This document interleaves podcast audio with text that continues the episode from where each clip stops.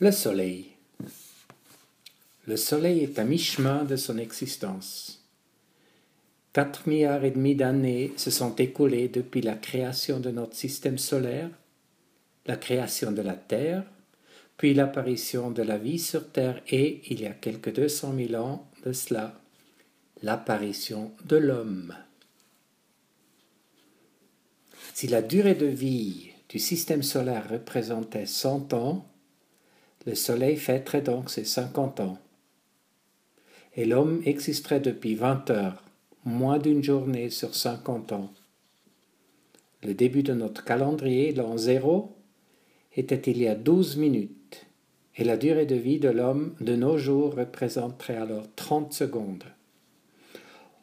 cela donne quelques perspectives, et à moi, surtout des vertiges. Je suis impressionné tout ce que l'on peut nous expliquer, ce qui s'est passé lors de ces derniers quatre milliards d'années et demie, les changements qu'il y a eu dans l'atmosphère, l'apparition et la disparition d'espèces, les catastrophes, périodes de glace, collisions avec un météorite, et j'en passe. Il doit certainement aussi y avoir des gens qui peuvent d'ores et déjà nous dire ce qui nous attend lors des quelques cinq milliards d'années à venir. Pas moi, et honnêtement, cela ne m'intéresse pas non plus. Et alors, une chose dont je me rends parfaitement compte, la nature n'a nullement eu besoin de l'homme jusqu'à aujourd'hui. Remettons-nous alors à notre place. Elle se débrouillerait aussi sans l'homme dans la période à venir, ce qui reviendrait même à dire qu'elle pourrait se défendre contre l'homme s'il le fallait. Je n'ai pas été présent lors des premiers quatre milliards d'années et demie, et je ne le serai pas non plus pendant la deuxième mi-temps. Crois-moi, j'ai une intention très forte d'être pleinement présent ici et maintenant, chaque jour que je peux. Les bonnes choses de la vie, je ne les retarde plus. Je les vis, je les fais. Et surtout, je fais un maximum de bien autour aujourd'hui afin de voir les fruits de mes actes. Comme le sait tout paysan, quand on sème, il faut savoir attendre. Or, je regarde autour de moi et je vois des gens vivre comme s'ils avaient une garantie de vivre encore beaucoup d'années. Certes, il y a des statistiques. Ce que l'être humain n'est pas. Nous sommes des individus et tout est possible à tout moment. J'aime cet énoncé. Il faut vivre comme si l'on mourait ce soir et apprendre comme si l'on vivait cent ans. C'est quoi un regret? Un regret est un mauvais sentiment par rapport à quelque chose que l'on a fait dans le passé. Et cela n'est même pas la moitié de la vérité. La plus grande moitié, ce sont des sentiments négatifs par rapport à des choses que l'on n'a pas fait. Quand on commence à réaliser que malgré tout l'argent du monde, tous les biens que l'on a pu acheter et que l'on possède, rien de tout cela ne peut être amené lors du dernier voyage. Les priorités peuvent changer. Était-ce alors ce qui devrait vraiment compter? Certes, les biens matériels et le plaisir pour le plaisir, c'est important dans le présent, et pour son bien-être. Or, la course au plaisir peut aller à l'infini et être aux dépens des autres. Pouvons-nous nous diriger vers un plaisir raisonné? Et aussi nous poser la question de ce que nous voulons laisser derrière nous Que les biens matériels ou aussi un héritage immatériel, spirituel? Lié à un sens que nous avons su donner à notre vie. Dans une récente publication de Bonnie Ware, on peut lire ces cinq principaux regrets de personnes en fin de vie. Je regrette de ne pas avoir eu le courage de vivre ma vraie vie et non pas celle que les autres voulaient pour moi.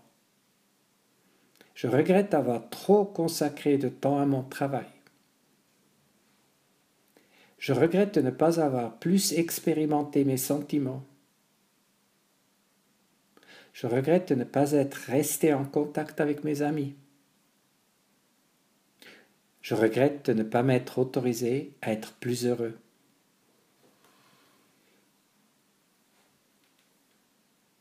C'est une chose d'entendre des aînés prononcer ces regrets, c'en est une autre d'en tirer un enseignement.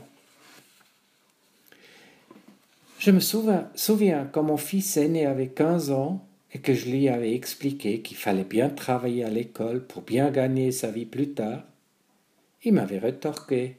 Tu sais, papa, gagner beaucoup d'argent n'est pas l'objectif de tout le monde. Touché. Il avait raison.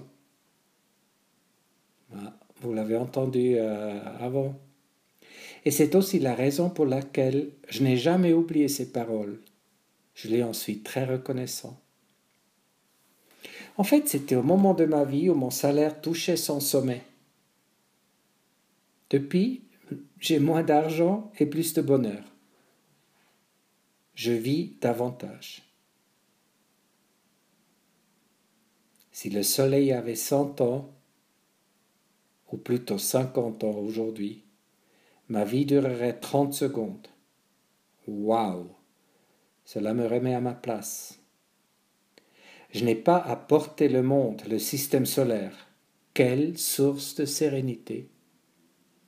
Je peux vivre ma vie. Certes, je peux faire une différence autour de moi, ici maintenant. Voilà donc ce que je compte faire. Lia, es-tu heureuse? À plusieurs moments de ta vie, tu te poseras cette question. La réponse peut être mitigée par moments. Hier, j'ai entendu une idée qui me séduit énormément. Posez-vous la question ce qui vous ferait le plus de mal si on le vous enlèverait. Cela peut être de l'argent, un travail, un bien, une personne, la vue, un bras, quelque chose qui vous est très précieux. Maintenant, imaginez, dans une année, on vous le rend. Ne serait-ce pas l'un des jours les plus heureux de votre vie? Et aujourd'hui, vous l'avez. Faut-il donc d'abord perdre ce que nous avons pour l'apprécier? Ce qui n'arrive d'ailleurs que trop souvent. En fait, sans le Soleil, sans la distance juste entre le Soleil et la Terre, sans une couche protectrice autour de notre planète, et j'en passe, il n'y aura pas de vie ici. Donc nous non plus, on n'y serait pas. Merci le Soleil de nous donner la lumière, de l'énergie. Sais-tu, Lia, que l'énergie que le Soleil nous donne en une heure suffirait de couvrir les besoins en énergie de l'humanité pour une année entière. C'est ce que j'appelle de la générosité. Merci le Soleil. Que pouvons-nous tirer comme enseignement de ces faits? Premièrement, tout est interdépendant. La vie est toujours une combinaison de tant de choses qui s'intègrent les unes aux autres. Ce n'est donc pas très important de savoir ce que je peux réaliser. Cherchons à ce que nous pouvons accomplir ensemble. Les grandes réussites de notre monde sont des réussites communes. Les maîtres de classe, les professeurs de danse, les dirigeants d'entreprise, les politiciens, les inventeurs, les sportifs, les chanteurs fameux, ont tous une chose en commun. Il ne serait rien sans les dizaines, centaines ou milliers de personnes qui les soutiennent, qui collaborent, qui apprennent, qui travaillent, qui préparent, qui exécutent, qui écoutent, qui consolent, qui croient.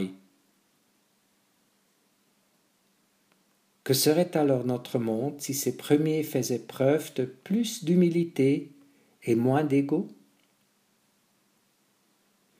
Deuxièmement, tout est une question d'équilibre. L'univers fonctionne sur la base de l'équilibre, en mouvement, et pourtant, la Lune tourne autour de la Terre depuis sa création et se maintient sur son ellipse par les forces d'attraction. Dans nos vies, créons donc de l'équilibre dans les relations, dans nos activités, dans l'utilisation de notre corps, dans la nature, avec les animaux, et la liste est très longue. Telle l'idée du yin et yang, tout à son contraire et rien n'existe tout seul.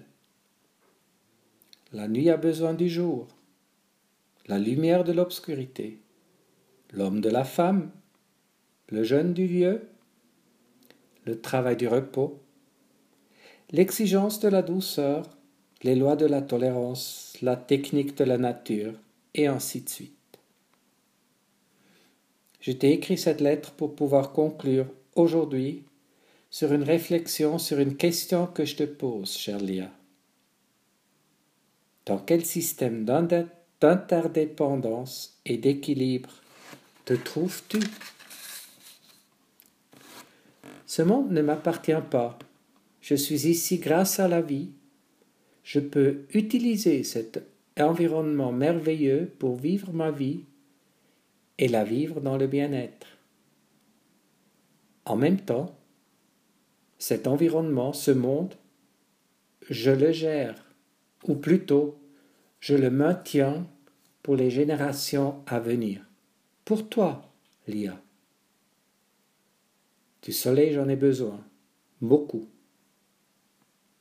Je sais que je peux compter sur lui, quotidiennement, même lorsqu'il est caché derrière des nuages. Quel bonheur. Merci. Ton papy qui t'aime.